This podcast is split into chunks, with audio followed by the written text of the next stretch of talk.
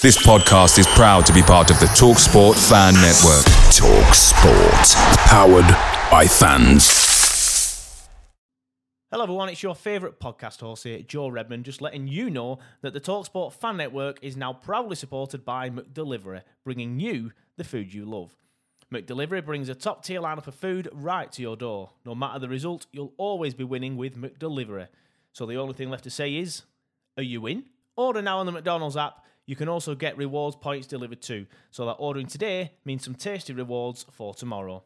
Only via the app at participating restaurants, 18 plus. Rewards registration required.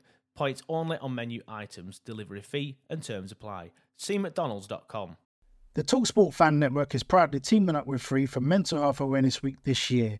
As football fans, we often pride ourselves on knowing everything, from which substitution can turn the game around to the quickest route home to beat the crowds. However, when it comes to discussing feelings with our friends, we might not always feel as confident. That's why we're here to equip you with the right tools so you can reach out to those who can help. If your mates are struggling, let them know that the Samaritans are free to call on 116 123. That's 116 123. They are there to listen without judgment or pressure 24 7, 365 days of the year. Let's all take a moment to talk more than football. Football on the Sports Social Podcast Network is brought to you by BetVictor in play betting. Watch the action, predict the action, and make your best bet with the latest odds on over 1,000 daily events. 18 plus begambleaware.org. NFL Sunday Ticket is now on YouTube and YouTube TV, which means that you can stay close to your team even if you don't live in their town. Like maybe you're a Raven who married a Seahawk who got a job in the land of the Falcons. With NFL Sunday Ticket, you can watch your team's out of market Sunday afternoon games no matter where you live because you shouldn't have to change teams even if you change towns. NFL Sunday Ticket, now on YouTube and YouTube TV. Go to youtube.com slash presale to get $50 off. Terms and embargoes apply. Offer ends 919. No refund. Subscription auto renews. We're gonna build a train so big it can't be stopped. From the executive producers of Power We got enemies eyeing us, cops clocking us. comes the new season of Power Book 4 Force. Tommy Egan is the linchpin to bringing down all of these gangs. Egan's too dangerous to be left alive. Power Book 4 Force. Game over. Premieres Friday, September 1st, only on Starz and the Starz app.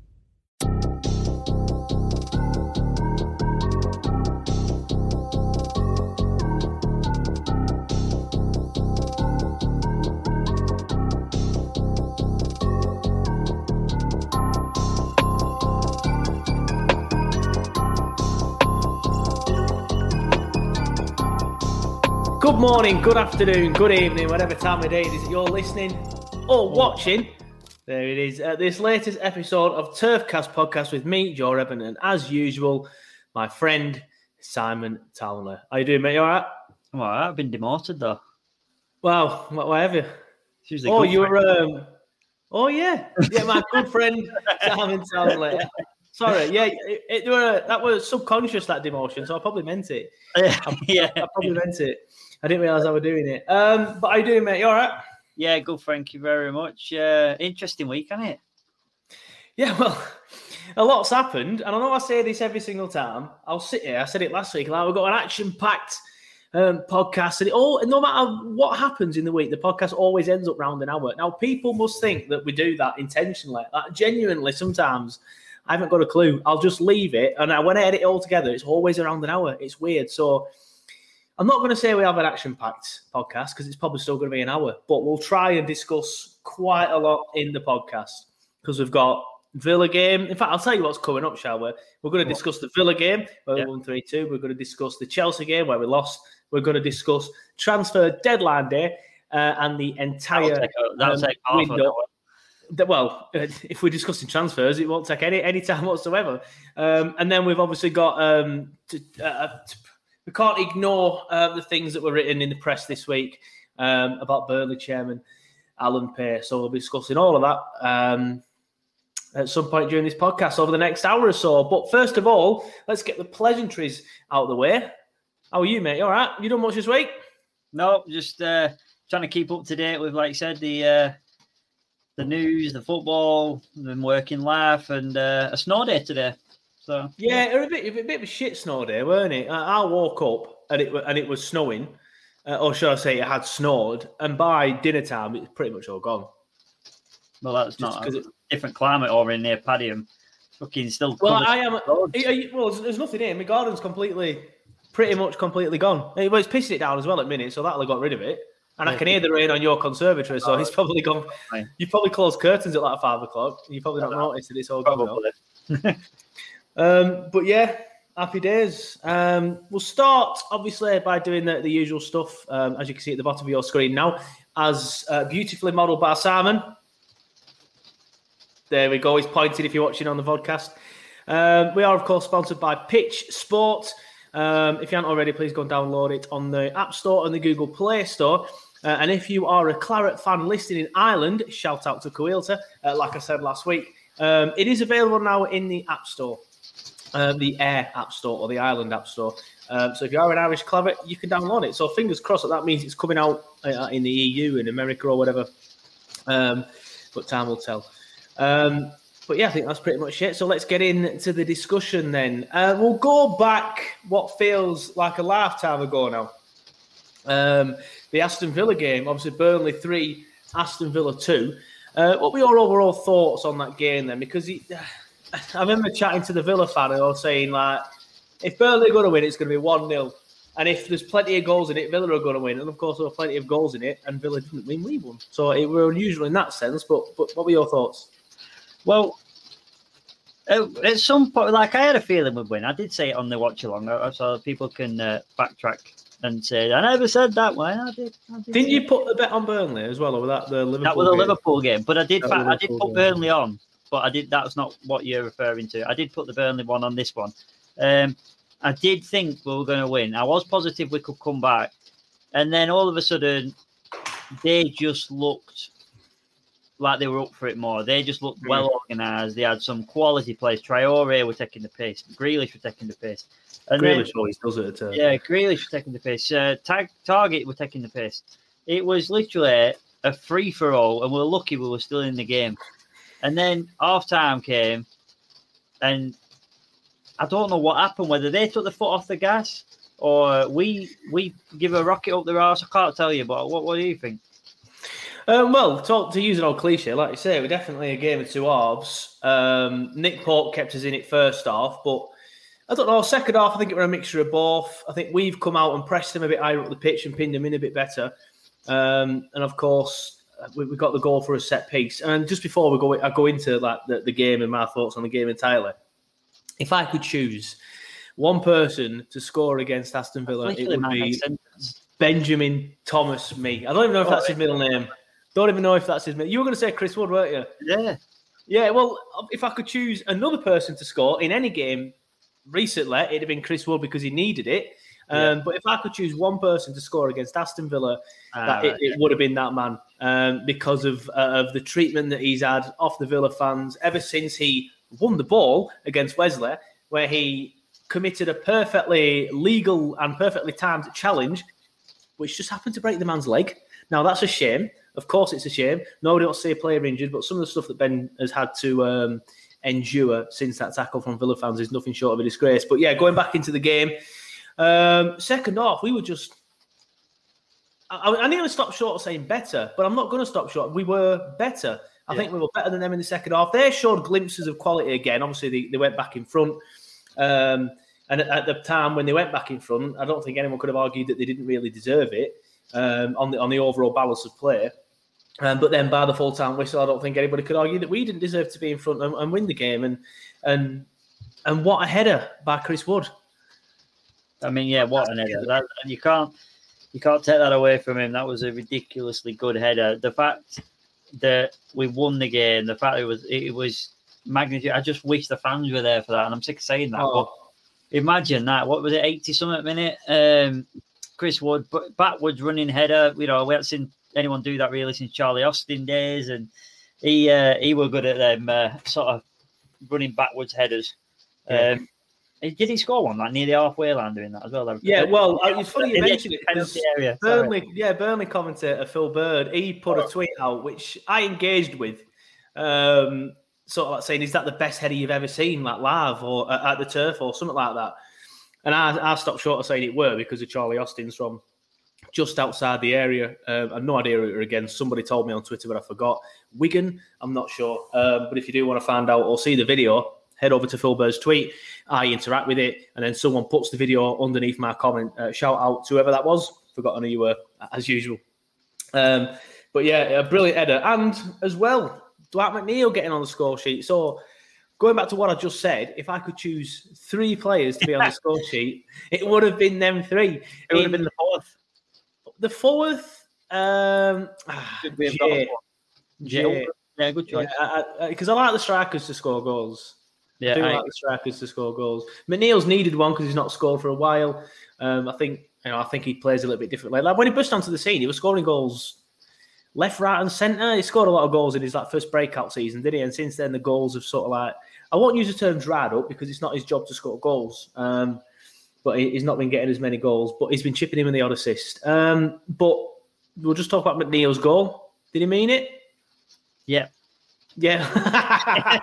For those listening on the podcast, you should have seen his face drop when I asked that question as it say like, no fucking way. Then he suddenly just changed his mind. Um, I think we could all agree that obviously he was putting a ball into the box, but yeah, fucking, we'll all say he meant it. Of course we will, because that's that's the Burnley way, as uh, the Athletico Mince podcast says. But um, well, I mean, just going back to sort of like the second half performance, right? I would just, I thought, you know what? I wonder how uh, how good we did statistically because they dominated us the first half. I think we can all agree with that. Yeah. They were on fire, and I just thought I'd have a quick look at the stats here. Uh, thirty-eight percent possession we had. We Overall, had, or was this in the second half? Yeah. So imagine like well these stats could have been if it if the momentum had carried on. Um, shots we had ten to their eighteen, and we had five on target to their ten. And like I said, to score three goals out of five shots on target, that's, um, that's Burnley. That's Burnley of old. That's Burnley being clinical again. That's, that's exactly what to see. And, and whether J- whether uh, sorry Dwight McNeil's shot is a class as a shot on target, I presume it is because uh, yeah, it's uh, it was obviously a fluke one, so it should have really been four shots on target, but then it would have been two goals.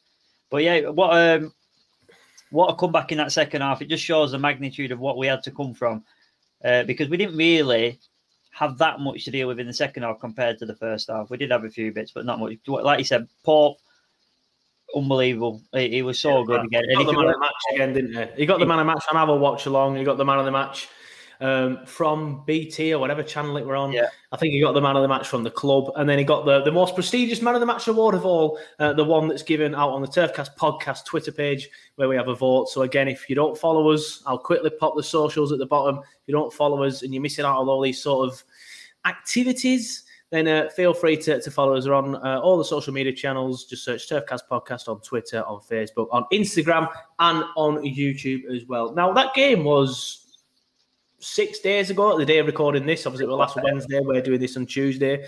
Was there any other talking points? I genuinely can't remember.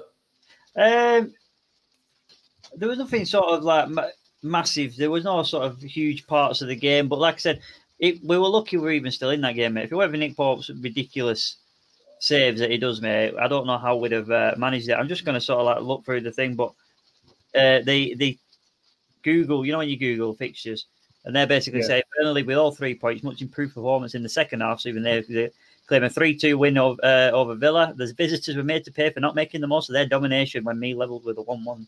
And it just goes on and on. But yeah, they agree with us, mate. Yeah, I can't really can't really argue with that. Villa were far and away the better side in the first half. I'd say we were better in the second half, and I stand by that. I don't think we were far and away the better. I think we just about edged it in the second half. Um, so yeah, um, a very very promising performance that one, um, and it was good to see us better going forward. I think that's what that's what I took away from that one. I think because we've looked so good defensively in so many games this season, but we've been like all fart no smell um, to steal a phrase from Johnny Tate going forward. In fact, we've not even we've been nothing. We've not even been farting. There's been no farts or anything going forward. Well, we've been yeah. terrible. No creativity, nothing sometimes. But it was good to see us get three goals and, and look good going forward again on the no, no fart in uh, all fart no smell, you might want to go on to the next game, mate. Well, we'll do that in a minute because obviously um, after that um, we went to Chelsea. Um, but before we get into the Chelsea game, of course, um, we always invite people to to send their fan reaction in after after a game. All we ask you to do if you want to get involved is record yourself chatting about the game for a minute to three minutes, whatever.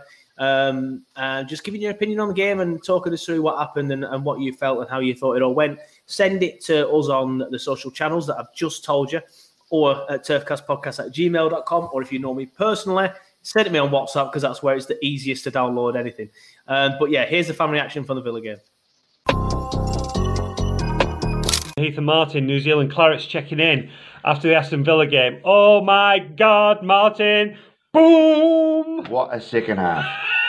After that rubbish we had to watch in the first half. What was all that about? I don't know. They were very slow. me. They were slow out the they were slow out the traps in the first half, and we had Pope to um, thank to for keeping us in the game. Yep. Uh, Grealish and Traore and Barkley were tormenting us. Um, and wow, I mean, how we kept it to one, I'll never know. Mm. What was said at half time? I don't know. Uh, well, the manager said that he didn't. Um, he didn't um, Tear into them Tear much. into them, but um, I'm not so sure about that. Wow, I mean, um, whatever it was said worked, and uh, obviously the introduction of Cork, which was great to see, he's been he's been missed.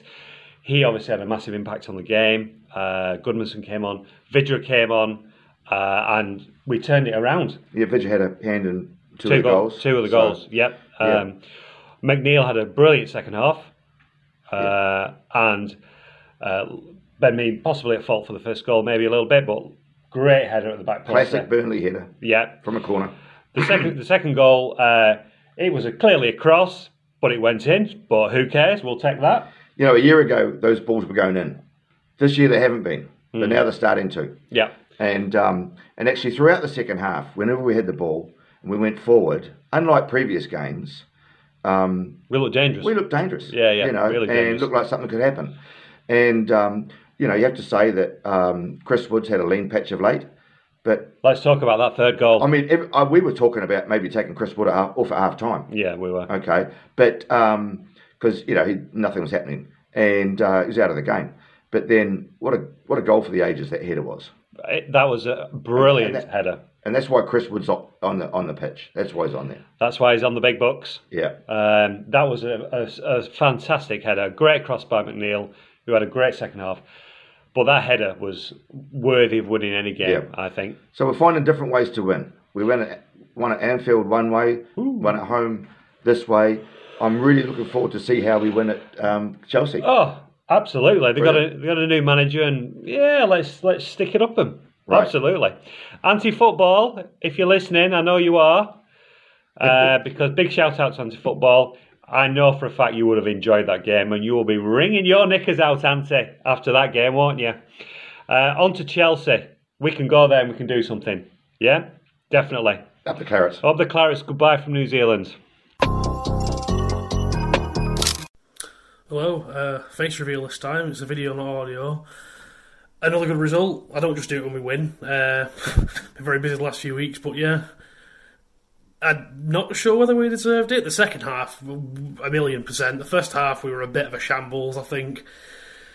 Defensively, that's the most open I've ever seen us, but second half, I mean, that is the best football I've seen us play in probably about 10 years. I mean, I will hold my hands up now and say I have been quite critical of Chris Woods, particularly this season, but you cannot. That, that second half was a proper centre forwards performance. Holding the ball up, letting the little man play off you when Vydra came on. Every time ball, every time Chris Wood passed the ball off, he was instantly bombing it onto the, the six yard line. That is exactly what you want him to be doing.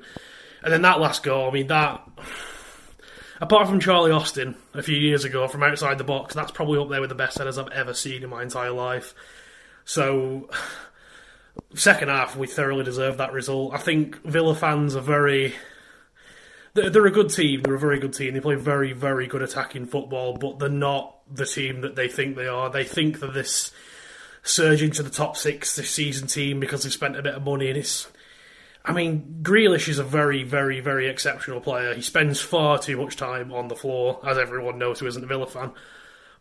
But the rest of that team isn't that good. I mean, they're a solid mid-table Premier League team if you take Jack, Jack Grealish out of the equation, but I think in the end we came out and the better team won. To be fair, I don't know what kind of team talk Sean Dyche is giving. I would love to have been there, but what a change. I mean, Jack Cork came on and made a massive difference. I'm not slating Brownhill at all because Brownhill's been quality this season. But he just changed the game. McNeil was bombing forward. You know, Pieters as well. I have to say, Erik Pieters has been the standout player of the season for me. Bit of a, an odd one, but he has. He's come in a few times now, filled the gap for Charlie Taylor, and he's just been quality. I thought, oh, Pieters is on, so we're just going to play defensively, but he actually does play a nice ball forward. He gets involved and he does really well. But yeah, Pope kept us in it again, as he always does. But at the end of the day, I think I think we deserve to win that for the second half. You know, I think we put in a, a, proper quality performance towards the end, similar to what we did against Fulham, to be honest, albeit a different calibre of team, but can't complain. And honestly, kind of confident going into the Chelsea game now. They've not looked that great recently. New manager, new bounce, maybe, but play like that in the second half, and I'd back us to beat anyone, to be honest. But yeah, what a night. It, so it continues onwards and upwards.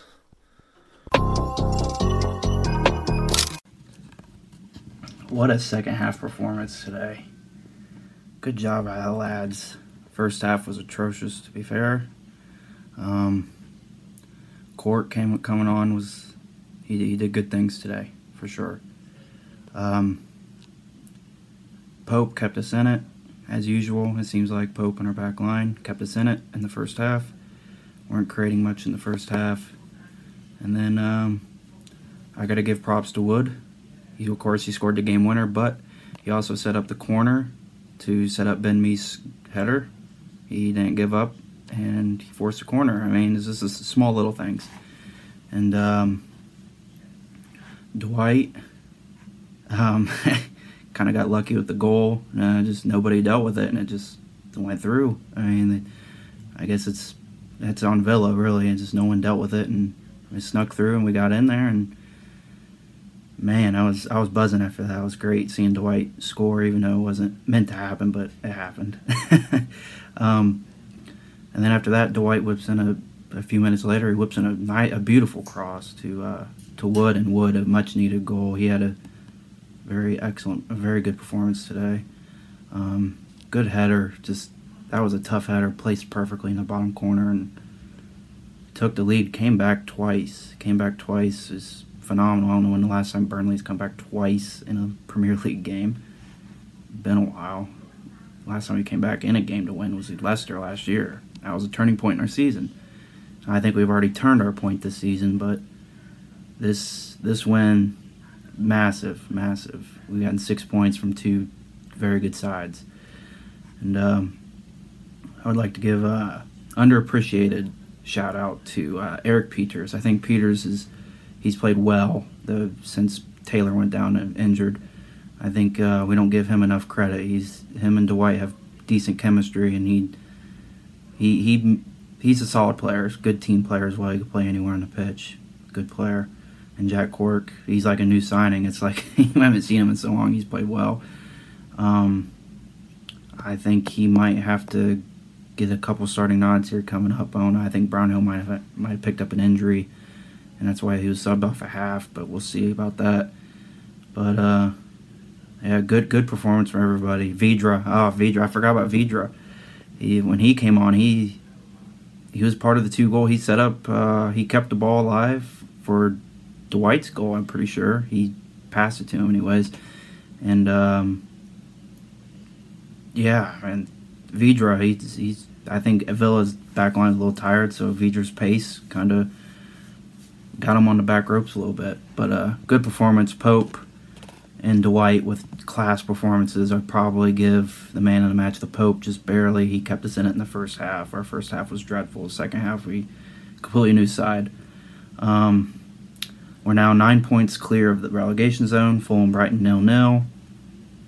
Probably a good result. Rather see Brighton win, so would so there'd be a bigger gap. But it is what it is. Nine points. I think we're gonna be all right. Um, at Chelsea this weekend, but hey, anything's possible. Get in Clarets, up to Clarets. Let's go, man.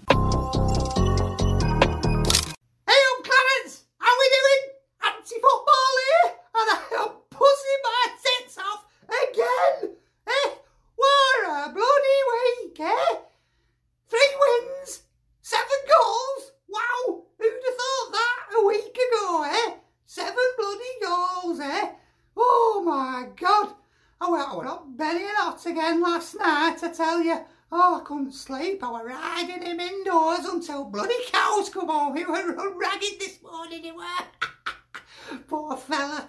But, you know, I just couldn't sleep. Too excited, you know. Brilliant. What a bloody game that were. Fantastic. Oh, tell you, like a roller coaster, weren't it? I mean, I mean, game, you know, not me and...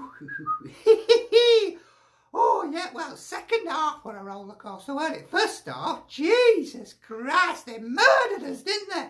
Oh, I thought we were going to get a proper thumping. Oh, but we, we hung in there, didn't we? One way or another, we hung in there and somehow managed to get it in at half time. Only one goal down. And then whatever Dash said at half time, oh, that man, eh? What a genius he is to turn that round, that performance, and come out and do that in the second half. Even when we went a goal down again, after coming back, we still went at him, didn't we? And bloody, bloody won it. Amazing. Oh, it were thrilling stuff, eh? Oh, what a shame. Stadium were empty, though. Imagine that. If crowd were in. If turf, turf would have been bloody bouncing, wouldn't it? It'd have been like that. Remember that Spurs game in Carling, Carling Cup or whatever, yonks ago? Oh, when uh, we, we turned it round in where all the place were bouncing. One of them kind of games, weren't it? You can just imagine it. Oh, it can't come back soon enough, can it? Can it? Oh, anyway. But yeah, what a bloody performance. Oh, fantastic stuff, eh? Vince did well, didn't he? When he came on, all subs made a difference, didn't they? Corky, second half. And, uh, yeah, we, uh, Vince chased down that uh, third goal, didn't he? Into corner, back to Dwight. What a cross. And, oh my God, what a header from Woody, eh? Finally, come good. But, oh, to get his head open on that and rating corner. Keeper's not getting that any day of the week. Fantastic stuff. Oh, brilliant, brilliant. All right, upwards and upwards for Clarets Who's next? Chelsea. Well, Tuchel got Tuchel in now, haven't they? Well, let's see what happens there, eh? But I'm confident, we've got to be confident, haven't we? After that, we can beat anyone, beat champions, come back and beat that Villa side. We can beat anyone. Bring it on! Come on, Clarets! All right, that's me for now. Take care of yourselves. Ta-ra!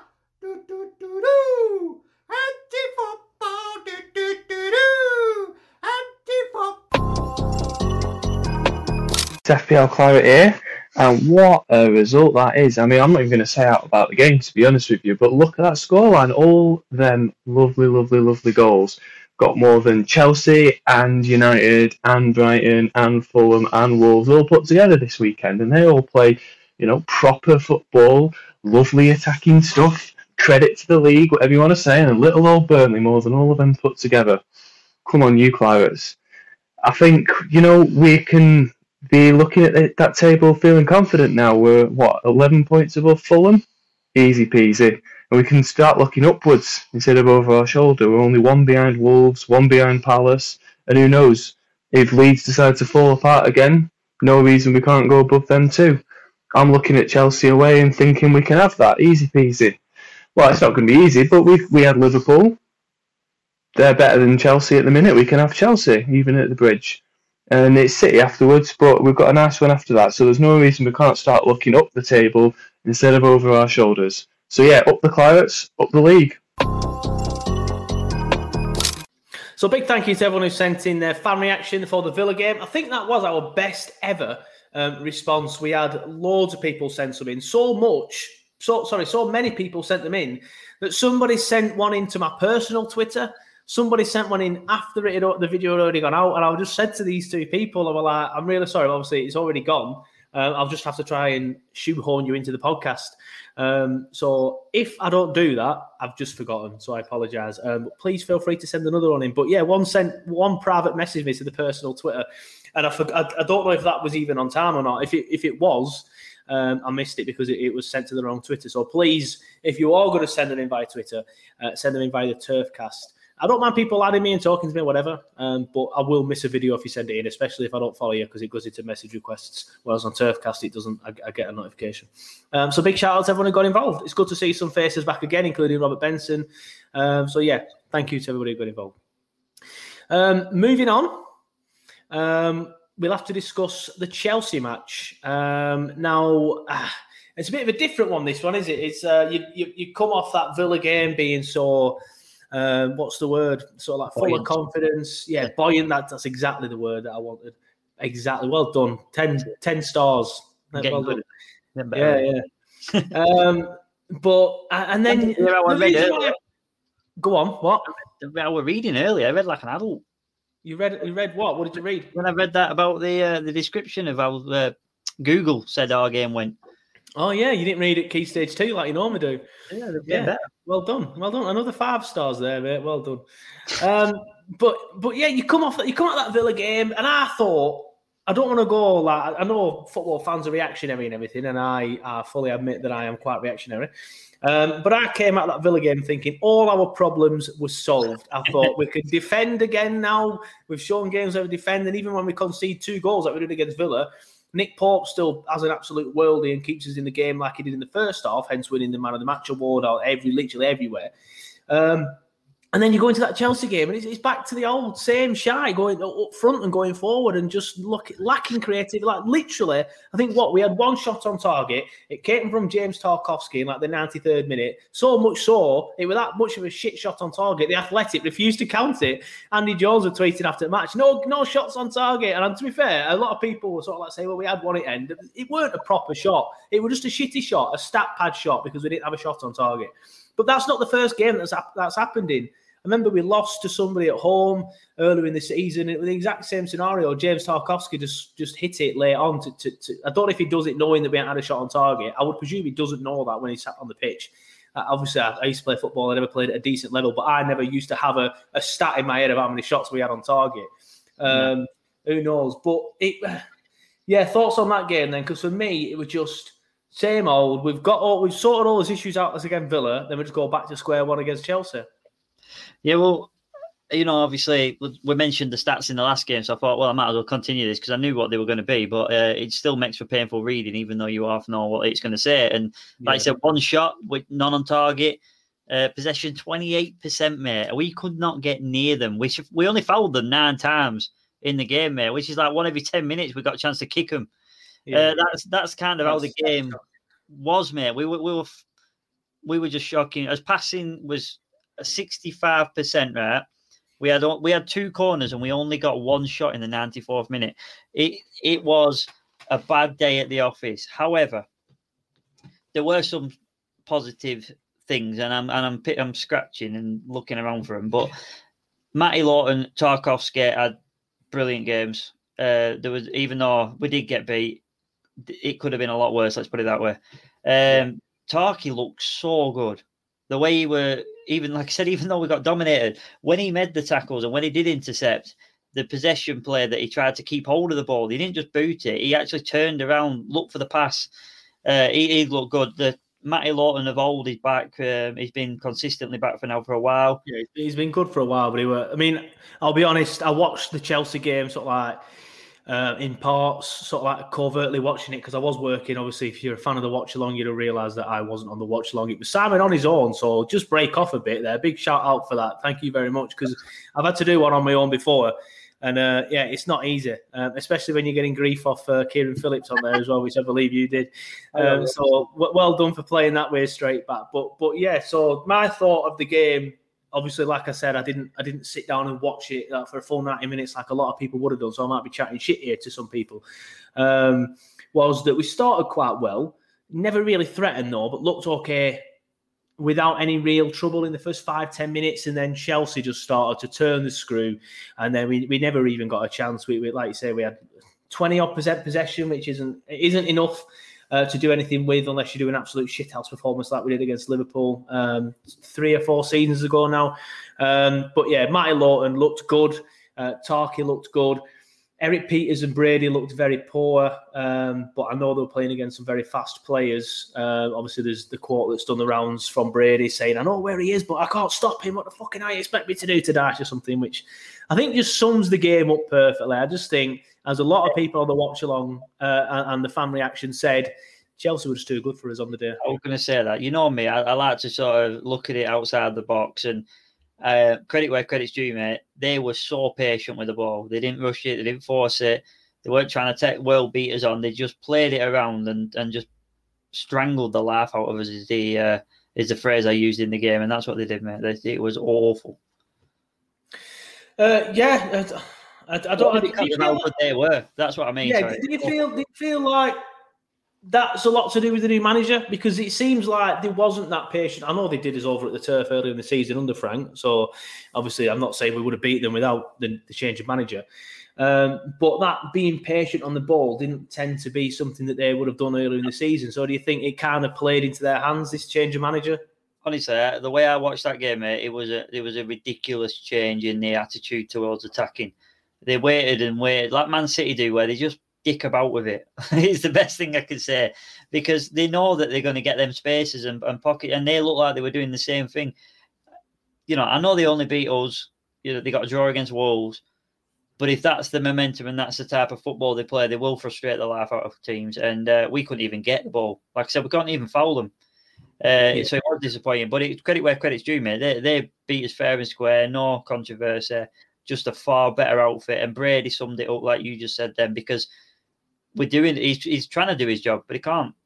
Yeah, yeah. There's not really much else I think we can add to that game. It's uh, sorry for the, the, the poor analysis. That is, yeah, analysis. Um, but I, I, Chelsea were better than us. We couldn't handle them, and uh, that start that stats. I think I didn't know that stat until you just mentioned it. The fact that we only fouled them nine times. I think sometimes when in a Burnley game, not that they were a dirty side, because of the way we play, you might see one player racking up nine fouls. Never mind just the entire team. So I think that that stat and the Brady comment just sums it all up for me. Yeah, one one to forget, one to move forward from. Like you said, we've got to try and remember where we were against Villa. It's so funny though, I've seen the fan reaction, especially on the live, where you've got the the complete controversy of the Villa. Have you got the fan reactions for this game for the yeah. So I, I haven't seen these yet, so I'm excited to see him because I, even if it's the same people, they'll be saying, "Oh, he was brilliant, he was brilliant," and then he's shit. It was so well, the people that do the fan reaction, now that Kieran Phillips hasn't done it for a while, that's twice he's been mentioned now. We'll see if he's listening to the podcast this week. Um, he don't listen because he's quoting me for something that's not true. um, because he's not done it for a while, there doesn't tend to be that person who's going absolute shite. It, it, obviously, I think I think this one's Neil Layfield, Robert Benson, um, the New Zealand Clarets and anti-football, um, and they all tend to be quite measured in their responses and quite level-headed. Um, so I don't think there's anyone that turns around and does say this shit. But yeah, I think the the Twitter Clarets hashtag, um, the Burnley FC hashtag, and the, the chat in the watch along were all sort of not level-headed. Um, oh, frustrating. It were hard work. I can imagine. Um, but yeah, here is a fan reaction uh, from the Chelsea game. What's up, guys? That's my one and only impression of Alan Pace. A bit of a roller coaster watching Burnley, always has been. Uh, I think the first goal this season has been vitally important. Uh, apart from the Villa game, we haven't managed to come back from these uh, opening goals against us. Uh, I think they obviously wanted to play well as well in front of the new manager, and their uh, quality took over for most of the game. Well, all of the game, probably. Uh, not a lot to say about our performances. I thought Matt Lowton played well right back. Ben Mee as well made one or two crucial saves. Could have been a, a lot worse at the end of the day. Apart from everybody else, there wasn't a lot to say. Uh, the two pairings up front didn't come off at all, but that was just the, the way the game went. Um, next week's crucially important now, especially after the Brighton result.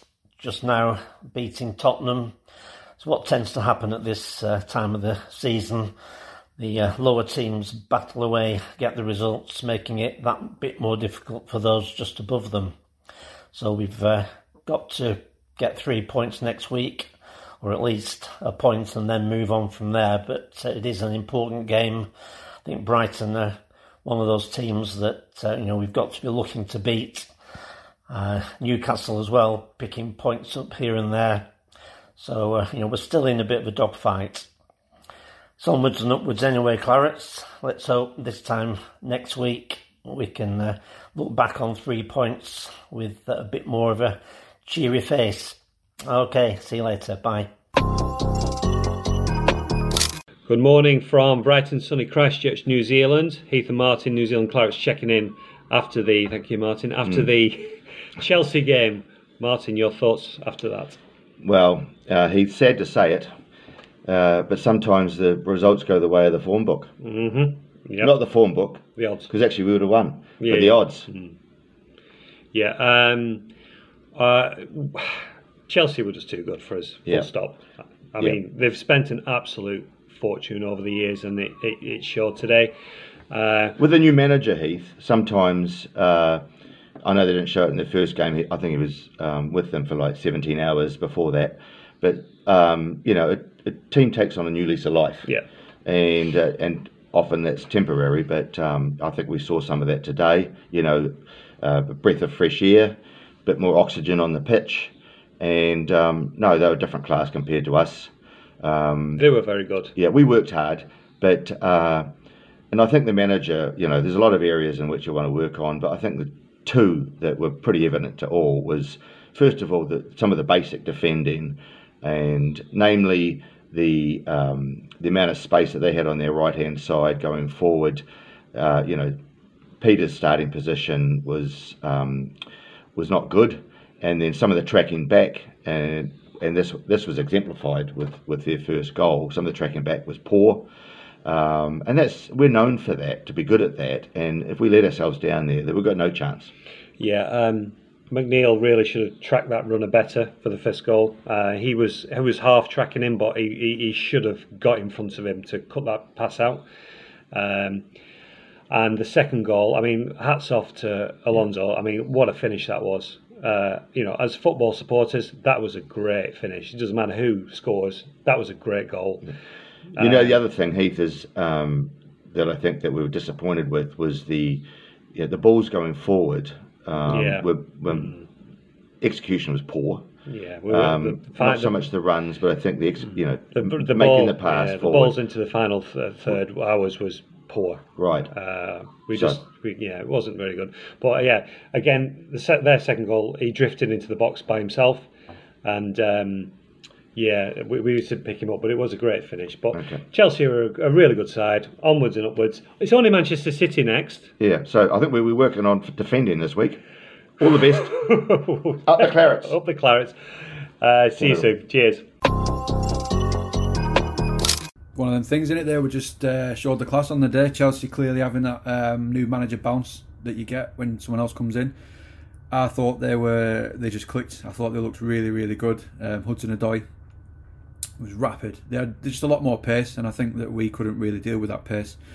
From a Burnley point of view, I don't think we played that bad. First half, um, I think we were um, quite compact. I think we kept them kept them at bay a little bit, but then as soon as they scored, it just seemed to collapse. Second half was a different matter. I think um, a lot of tired legs out there for Burnley. Um, understandable, you know, we got a great result at Anfield, great result against Villa. I thought the lads looked a bit leggy, um, and obviously we've got another injury with Wood. Barnes is injured as well, so injuries are coming back in, and it's just that um, being able to rotate the squad a little bit to, to, to sort of help with the fatigue. Um, it's, it's they, they did look leggy, but Chelsea were just different class.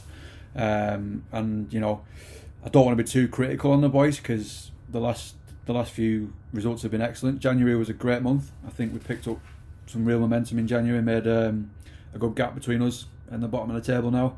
So you don't want to be too critical. Um, the the amount of points we've got over the last few games, you would have took it if it was offered.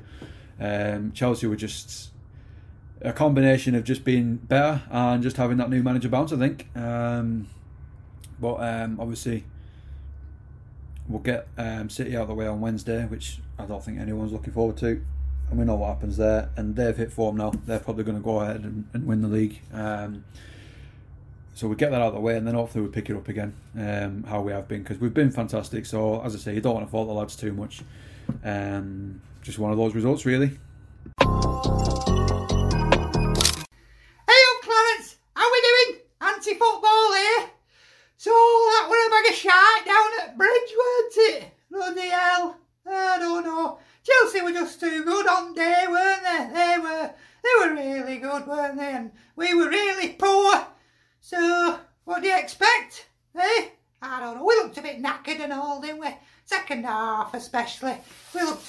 Knackered.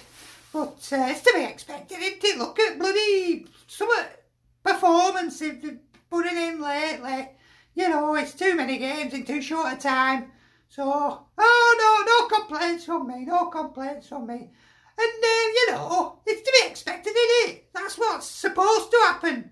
When a team that costs like millions of billions, hang on, hundreds of millions against a team that's like tens of millions, that's what should happen. That's so, you know, when we pull it off and actually beat one of these teams that costs a bloody fortune, it makes it all the more sweeter, doesn't it? When we do it like when we beat them down there a few years ago and win at Anfield to the week. Old Trafford last year, it makes them moments so much more special, doesn't it? Because we know it shouldn't really happen, but somehow we make it happen. Dyche works his magic, can't work all the time, but works his magic, and uh, we beat them sometimes. So maybe we can beat City finally on uh, next game. Eh? Well, we'll see about that. Oh, I'm, oh, not my breath. To be fair, I'll be happy.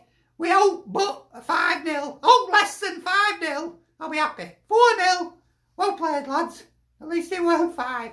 Anyway, not much more to be said about football, is there? So I wanted to just say a big thank you to uh, the Turfcast podcast, boys. Hey, eh? what a fantastic thing they're doing there. It's a great thing. Turfcast podcast, Joe and the sidekick uh, Simon, they do a fantastic job creating a really good platform for us clarets to, you know, well, I mean, the spouting nonsense after match. Get it off your chest. It's good, isn't it? I love it. And it's like, you know, loads of clarets from round Burnley and round world, all over the world. There were a bloody uh, Yan- Yankee Doodle American lad on there last week, weren't there? it's funny, isn't it, when you hear him talking like the, the Clarets. The Clarets play real well. It's weird to hear Diddy Burnley that accent. Hey, little Burnley going global. But we've got to get used to it now, haven't we? With Alan and uh, other Yankee Doodles running show. We've got to get used to these uh, funny accents, haven't we? Yeah, ooh. Oh, bloody hell, hey, won't forget uh, bloody Kiwi clarets and all. Down there in the upside down, Heath and his boys. Hey, good to hear from them, isn't it? Oh, I love it, I love it. Fantastic what you're doing, Turfcast boys. Keep it up. Yeah.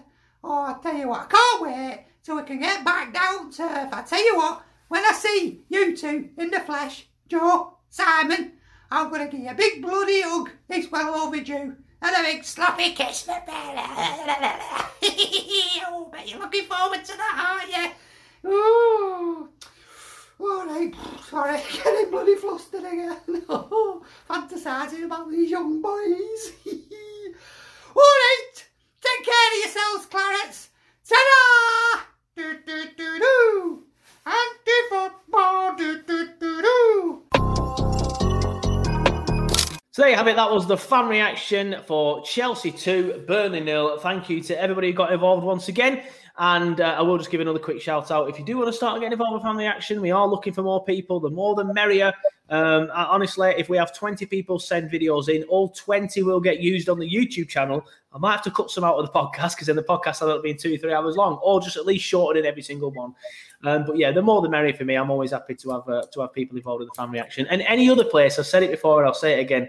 This platform that I have built belongs to you as well. Um, so if you want to get involved, please feel free uh, to give us a shout. Now, we've discussed the games. We obviously have one more game to discuss because we'll be discussing um, the City game, the upcoming City game soon, uh, but we'll do that at the end of the podcast. One thing I want to discuss first of all, if you're watching on YouTube now, you can see it on your screen, is the fact that three, sorry, four, it's literally right in front of me, I still got it wrong. Four Burnley players extended their contract this week Kevin Long, Erik Pieters, JBG, and Matt Lowton. Now, I think it's fair to say I was happy with this news. I presume you would have been as well, or is it mixed to certain players?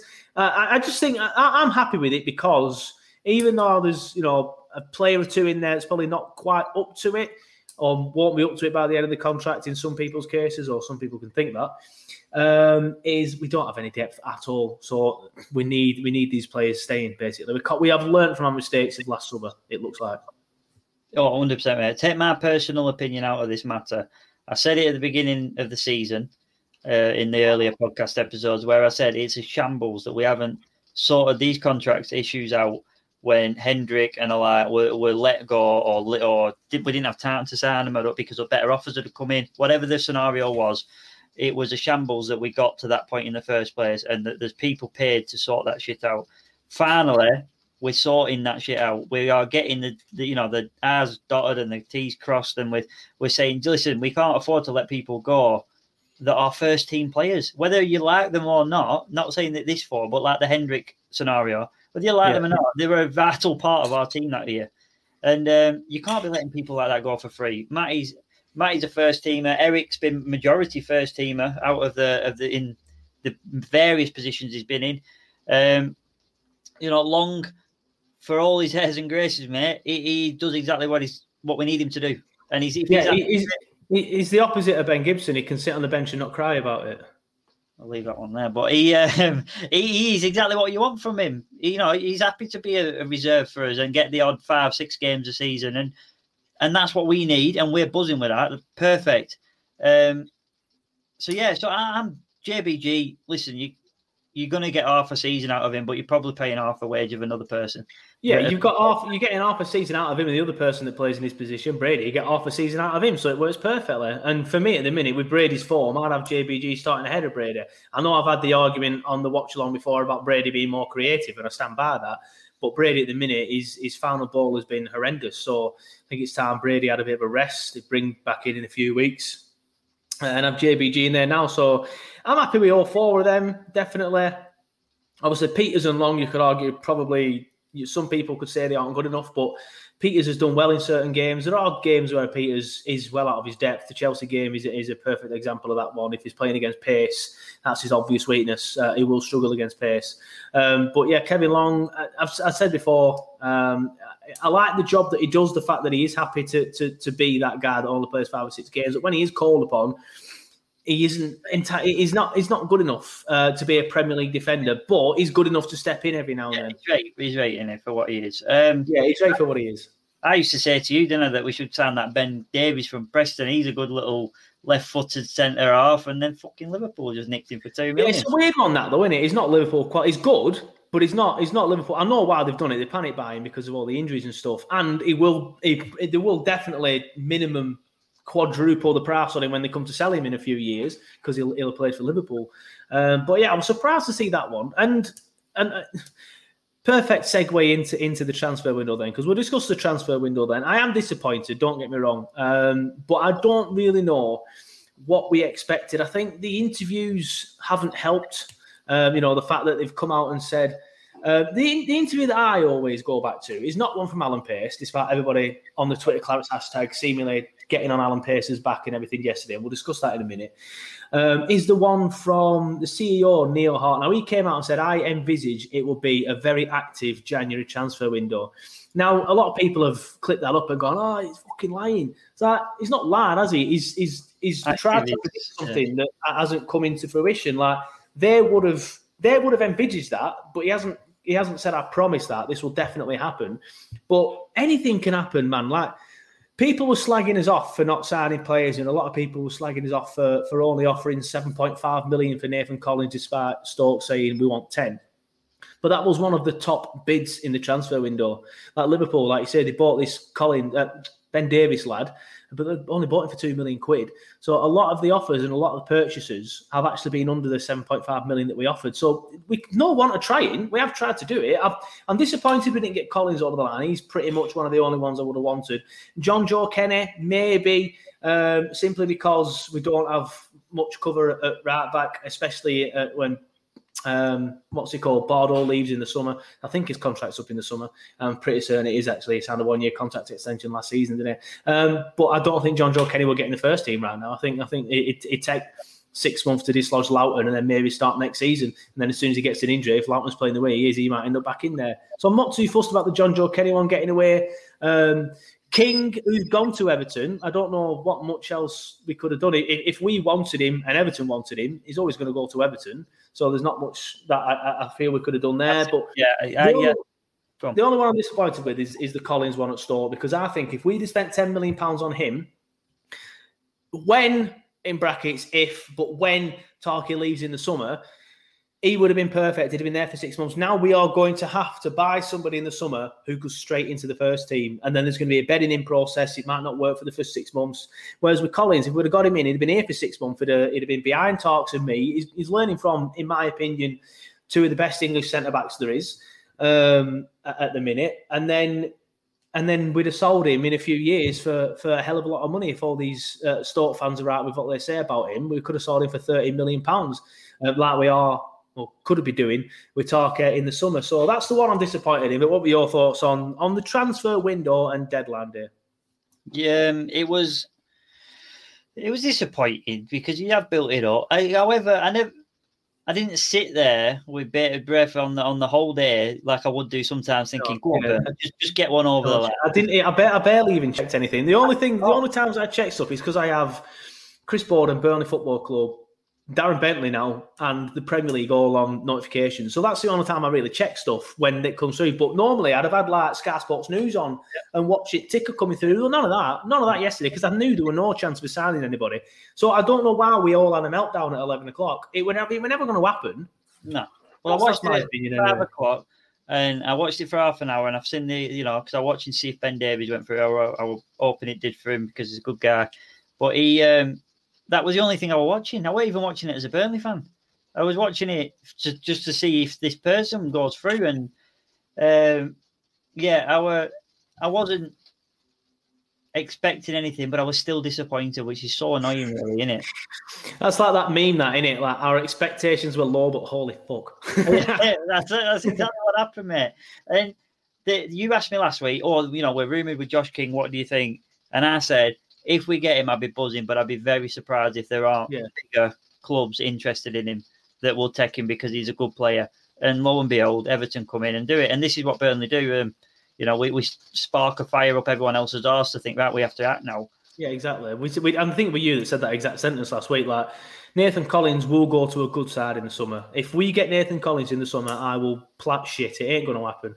Um, but that's exactly what happens. Like we showed interest in King, whether that was just media stirring shit up or an agent or what, I guess we won't know. But there was rumoured interest there in King, and like you say, it sparked Everton to get into life. If we were interested in him, we should have got out and got him there and then. We shouldn't have just waited for other clubs to to get in touch with the agents. Um, but uh, I do want to talk about the reaction towards uh, the new chairman on Twitter from a lot of Burnley fans. Um, it's been quite negative, and I'm not really, I'm not really sure sure what the thought process behind that is. Um, I think I, would still think it's good that he is on Twitter. I think it's good that he engages with the fans in the way that he does. Shout out for following Turfcast. That still means a lot. Um, but I, I don't know. I think he could have done without being on Twitter yesterday. Um, but hopefully he rides a storm out and he still wants to be on it. But I just think I don't get it. I don't get why fans are tweeting him, that slagging him off and tagging him in the tweets and all that sort of stuff. Like, what is that going to achieve? And why do you? Why are you doing that in here? Why, if you genuinely believe that, you're not just saying it for likes and retweets and and clout, as the kids call it these days. Um, then do you actually believe it? And if you do, then why? He's been here for what, 30 days, 31 days? I think he took over just after January, or just after January 1st, or just before. What can he do in that time? Especially when he's had two weeks of isolation and all that stuff and, uh, and whatnot.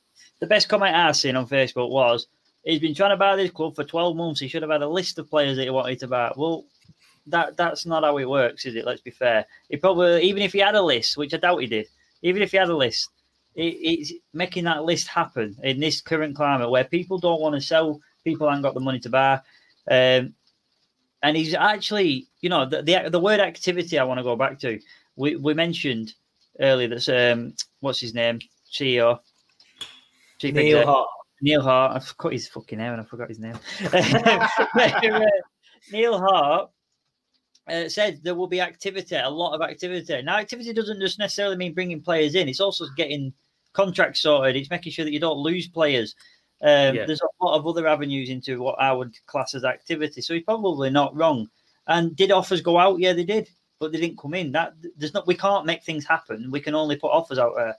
Um, so it was frustrating, and I can understand why the Clarets, but why they're turning on Pace, who he's putting the money down. He's saying, "Yeah, I'll give the players contracts." He's then saying, "Go and get that player." Seven point five million. You you remarked on that's a lot of money in this window. Yeah. It- it's a lot of money, mate, and seven point five million is not to be sniffed at. It's it's it, it, it just infuriates me sometimes the short sightedness of it all. It's uh, you know what I mean because then these people that are tweeting that are then going to have to look at themselves in the summer if we are putting money down and if we are making a lot of things happen, which I do think we will. I, I, I, I said quite a lot. I, I, at first, I weren't going to say anything from the official turf official Turfcast account, from the Turfcast account. I, I weren't going to say anything, but I felt like the fire was starting to spread too much, and I, I won't say I have a responsibility because I have um, a platform and a few thousand followers, but I kind of like oh, feel like you have to say something if things are getting out of hand. And that's what I felt like last night. So, I, so I, I- did sort of like say some things. I said I don't understand what people expected in, in January, which is what I've just said. And if if we have another transfer window in the summer, like January and like last summer, then fine. I'll start being critical of them because of everything that they've said. And, and if we don't sign anybody in January and the summer and last summer, then relegation is, is confirmed before a ball's even kicked, let's be honest, uh, especially with Tarke potentially, probably uh, leaving. And then you would expect big bids to come in for Pope and McNeil this summer. It's probably going to be a very, very, very difficult summer to keep all of our best players. So if we don't buy anybody in the summer, then then yeah, I think it's time to start being a bit critical. Sending him tweets and tagging him in it and abusing him, that's still not time to do that. It's never time to do that. Even if if we get relegated, it's not time to do that. Maybe if he liquidates the club, then I'll I'll accept it. Um, but but it's never time to do that. Uh, let's be fair. But um, but yeah, the point I'm making is it, they'll be judged on the summer transfer window. Let's be fair. That's when they are going to be judged. Yeah, absolutely. Like I said, they, they are starting from the ground up. They are getting in the players' contract sorted. Sorry, getting the players' contract sorted. The next step is getting players in. Did they have enough time?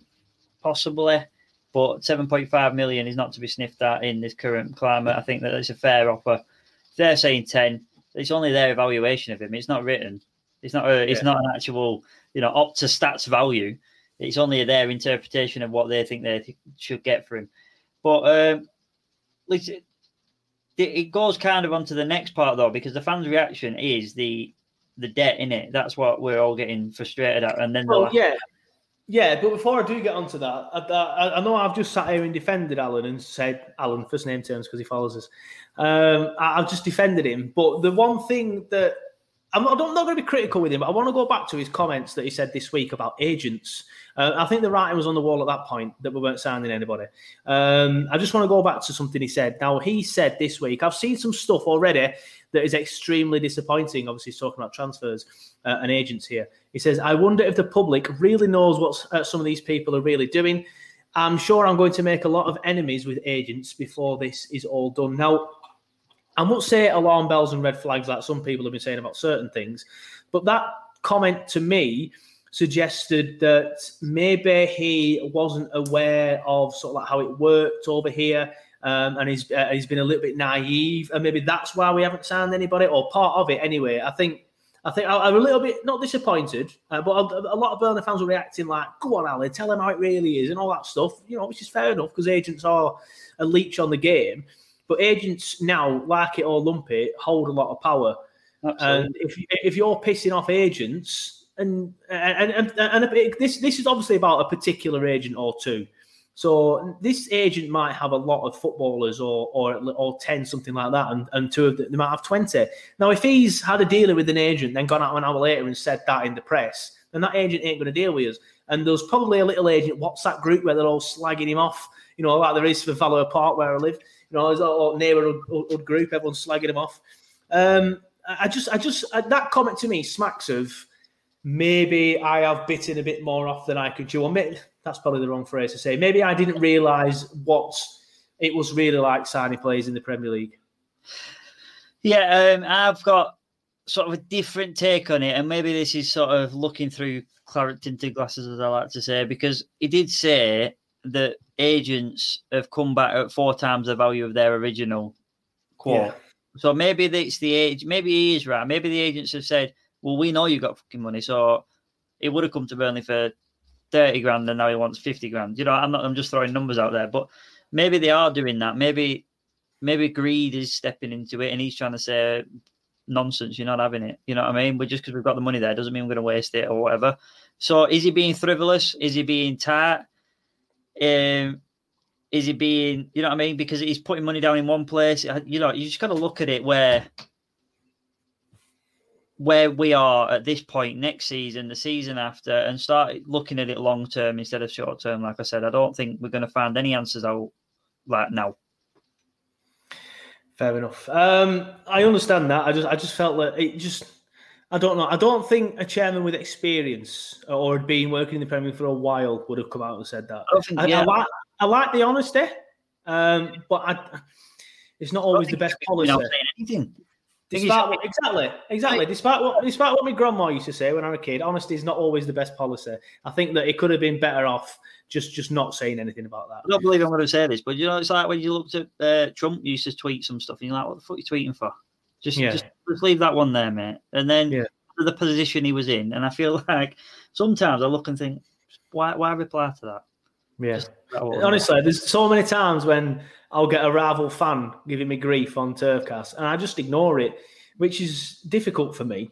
Um, oh, it's very difficult for me. There are ones every now and then where I buy, oh, shoot your fucking dick, and then I just suddenly like, why have I done that? But then I can't delete it because I don't want to look like one of these people that sends a tweet and then backs out. So I've just got to got to suck it up.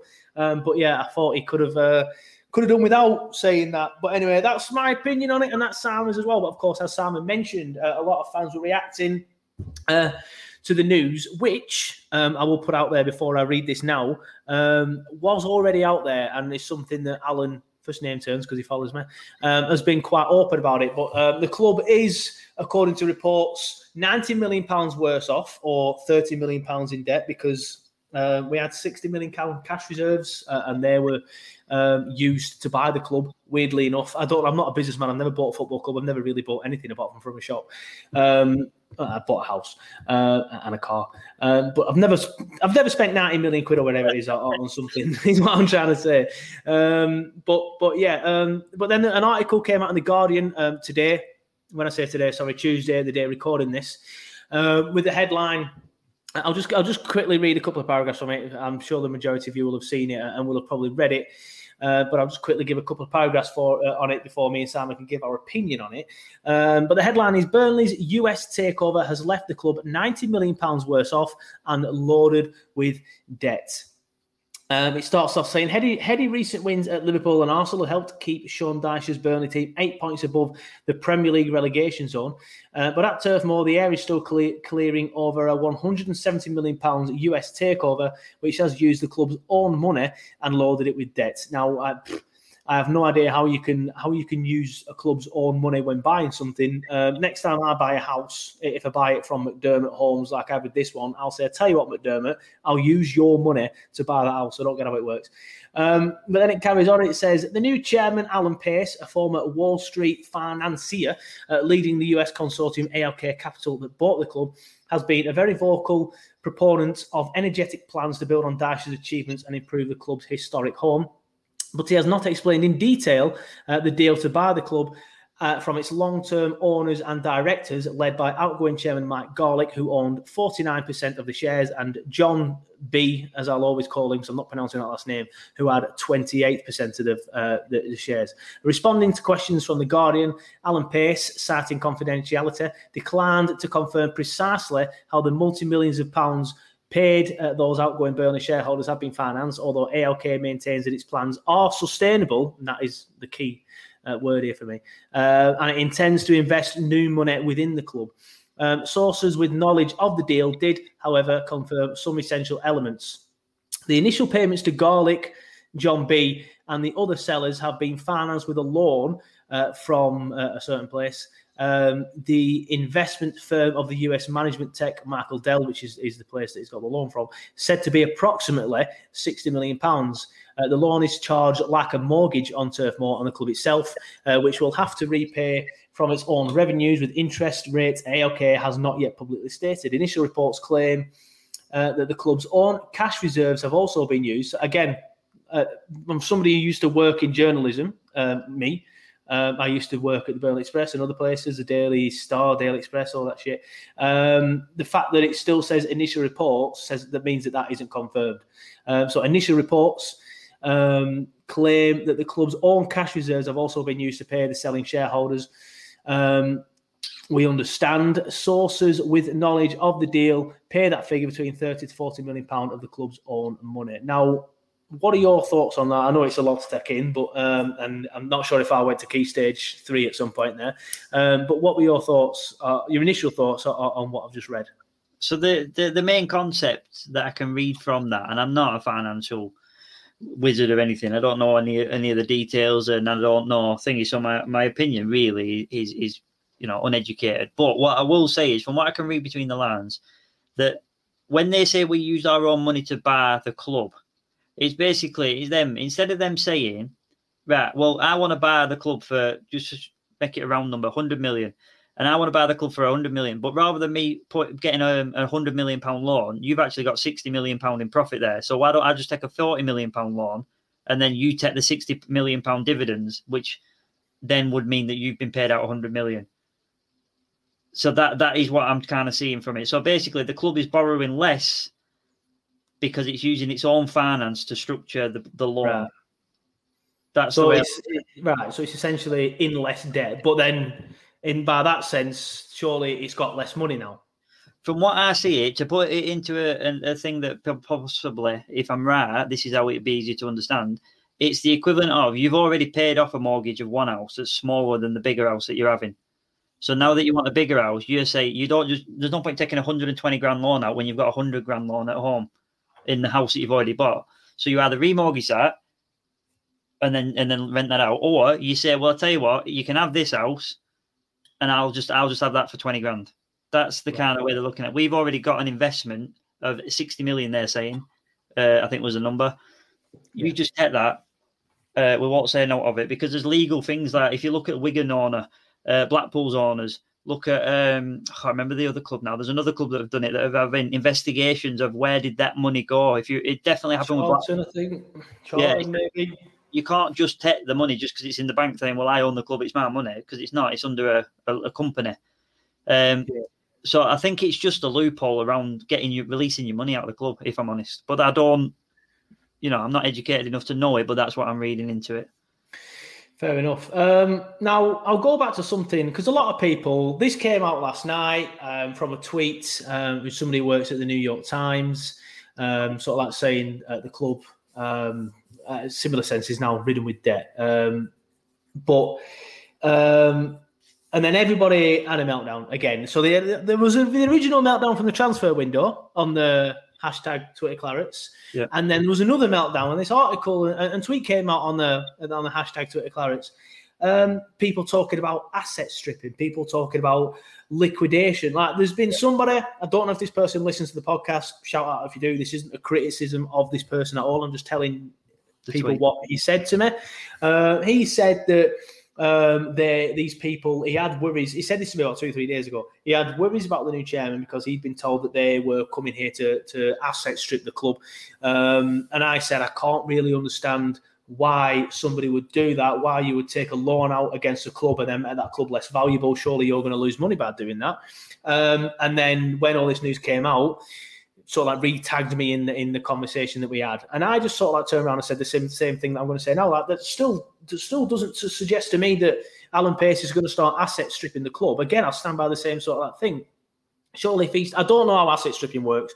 I presume it's something that um, HMRC do when you can't pay your tax, they take everything off you. So I don't understand where, like, why. Uh, apologies if I'm sounding an idiot here. There's people who, who know a lot about business. I think I'm just being an idiot because I'll, I'll, fully admit this isn't. Is I'm, I'm a, I've, I started this podcast talk about football. You know, I started this podcast talk about goals going in the net and top bins, and now I'm talking about fucking financial fucking buyout leverage and all that shit. It's it's not me at all. But surely he would not asset strip the club because it would make the club less valuable. Um, so that is one thing that I, I, I, rebuffed last night. And another thing is a lot of people started talking about liquidation, doing a Bolton, doing a Blackburn, you know, go, doing a Portsmouth, that sort of thing. And again, like I'll say the same sentence I said last night. Like, do we have any reason not to trust Alan Pace right now? Not no, yet. Not not yet. We don't have any reason not to trust him he's come in and he said he's he's talked to talk. Admittedly, yeah, actions speak louder than words. I admit that, but at the minute he hasn't had time to put these plans into place and and watch the seeds grow uh, from planting things and that sort of thing. So. Give him time. That's that's my opinion. Give the man time. I'll be the first person banging on his office door if the if if everything goes tits up. Trust me, I'll try and do a turf cast sting on him. Don't don't worry about that. I'll be the first person. But I think for now, we've just got to trust him. That it is. I'll do it. If it always tits up, I'll do it. Um, but I don't think I'll be doing it because I, I, I, I've got no reason not to trust him, and nobody else has no reason not to trust him. He's done nothing wrong. He's not lied to any of us. He's not. He's not done anything wrong. We have no reason not to trust him. That's my take on it, anyway. Well, from my understanding again of the asset stripping, I'm not going to go around the houses and tell you that what I don't know again. But um, from the asset stripping as it's as it's being used as a term, the in the Premier League, the fair play rules state that you cannot bring in, sorry, you cannot spend more money than what you're bringing in, because that would then constitute as the unfair play thing. Exactly. So Manchester City don't. They they came in with this whole sort of ethos of branding and making it big and making academies around the world and doing all this sort of structural changes now, they had massive investors in that. Let's not, you know, they've got people that could just throw money at this, but they still have to make sure that they stick to the fair, stick to the fair play rules. So mm. the asset stripping for me makes me wonder: Are we thinking there is no point owning X, Y, and Z because it actually doesn't bring us any money? It's just it's just land to them because it doesn't give us any investment. But if we sell that land, that releases X amount of funds or assets. Sorry, if we reduce the assets, or the players are assets, remember as well.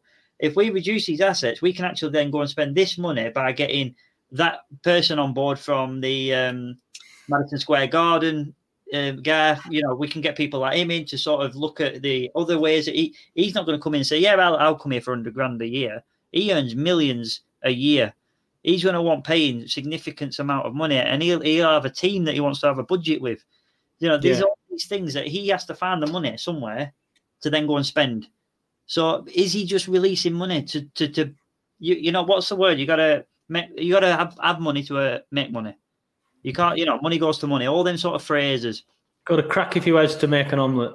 Right, yeah, and and like you said, we are in debt and we are in thinking, but we we're all in debt when we buy something. When you buy a house, you yeah. you never say to you, me, oh, tell you what, mate, I can't come out tonight because I'm 130, 80 grand in debt because I've I've got a mortgage.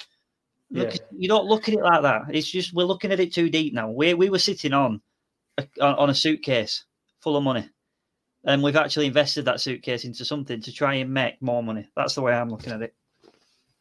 Uh, and just, I've seen a few people turn around and say, "Well, you all wanted Garlick out. Look at what's happened. You've got exactly what you wanted. Well done. You don't know what you've got till it's gone. This club's fucked." Um, let's be honest just looking at the last transfer window, last the last few transfer windows under Garlick, we were, we were going down if, if he stayed anyway. And I think you summed it up perfectly when the club was actually bought.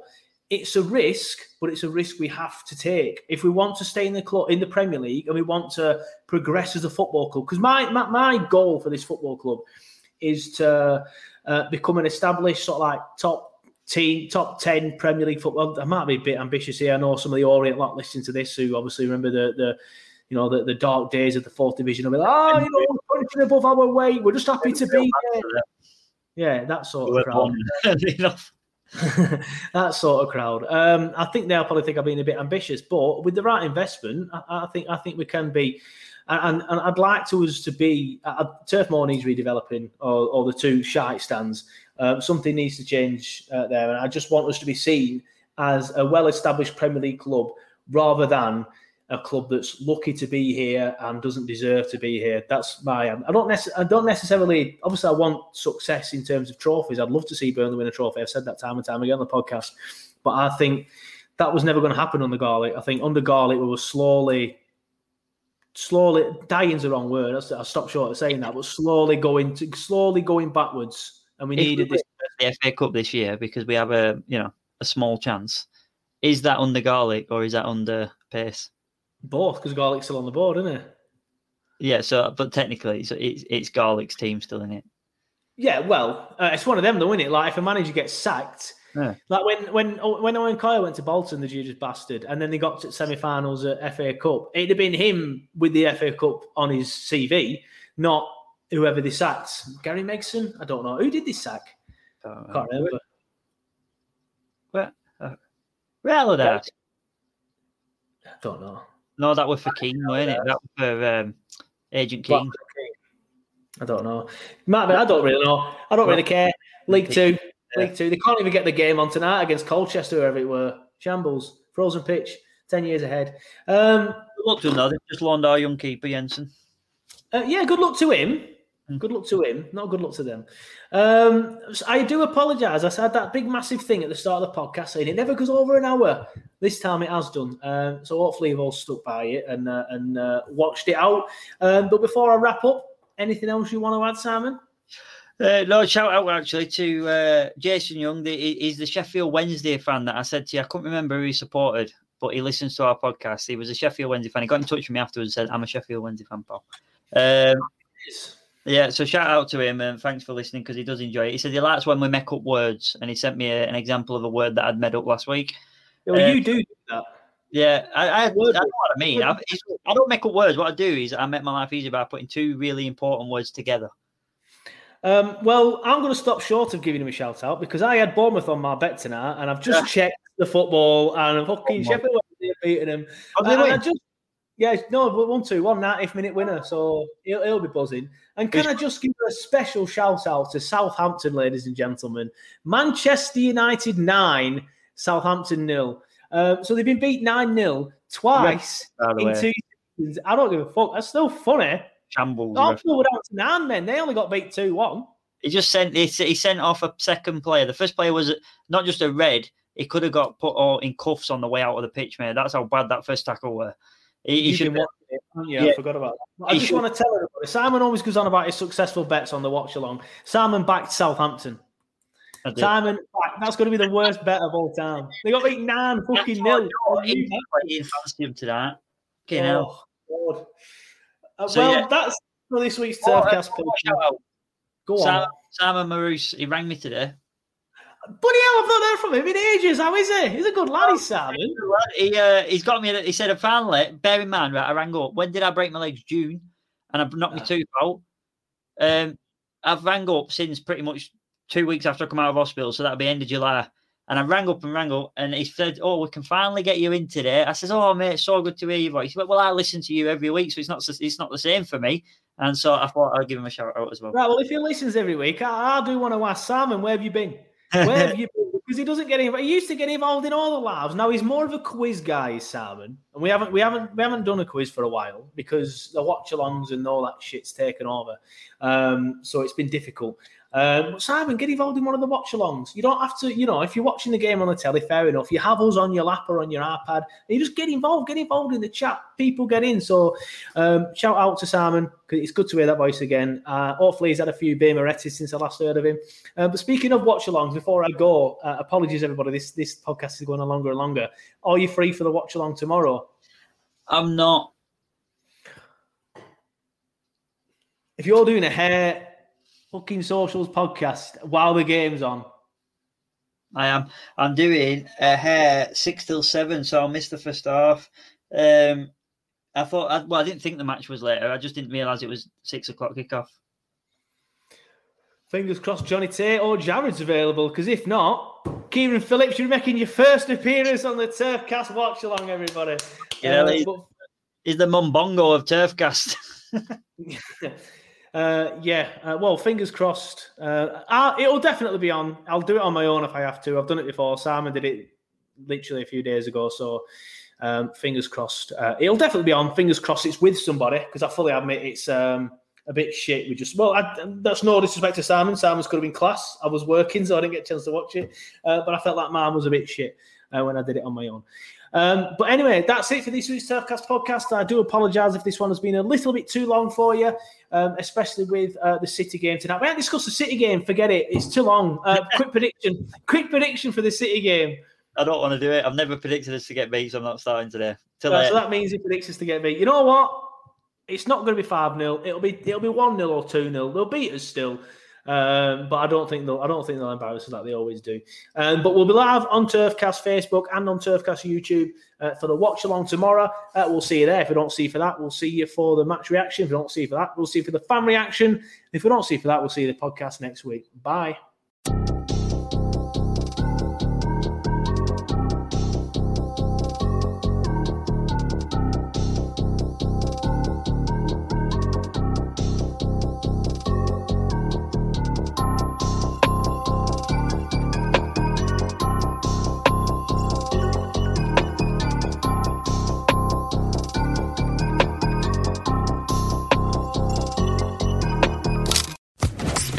Podcast Network.